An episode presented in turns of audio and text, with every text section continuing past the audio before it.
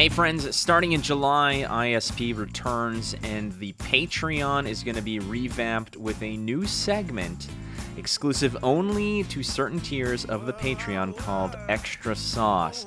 If you want to know what the hell you're getting with Extra Sauce, here's a little snippet of something that I want to work on after every episode. Now, keep in mind, it's all for fun. We're having a good time. It's just out of context edits, but damn it, we can have some fun with these. So, here's a little trailer for Extra Sauce exclusive to Patreon followers. I'm here with the boys from Flesh and Pod. Charmer, I'm told you're quite the lover. I told Sophie that and she laughed.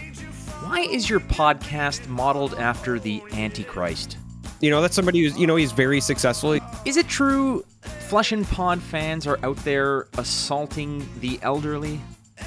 You know, Jordan would be she- so proud. so proud. And what do you instruct your listeners to say to these innocent old people? Die, you piece of. Why the fuck do I indulge this? I'm speaking with Tommy Fresh of Fresh and Buds. To what do you attribute your popularity, Tommy? That like my my schlong is schlong. How the hell do people know about that aspect of you?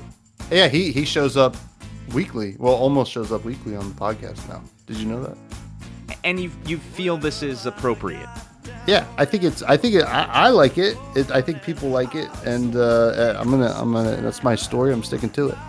Do you have any vices, Tommy? It's not the only crack we're gonna get into on this segment. Um, So Flesh and Pod is out there committing heinous crimes. Do you care to comment about that? um, and maybe I draw, it. you know, people who who partake in that, and obviously I'm totally cool with whoever does.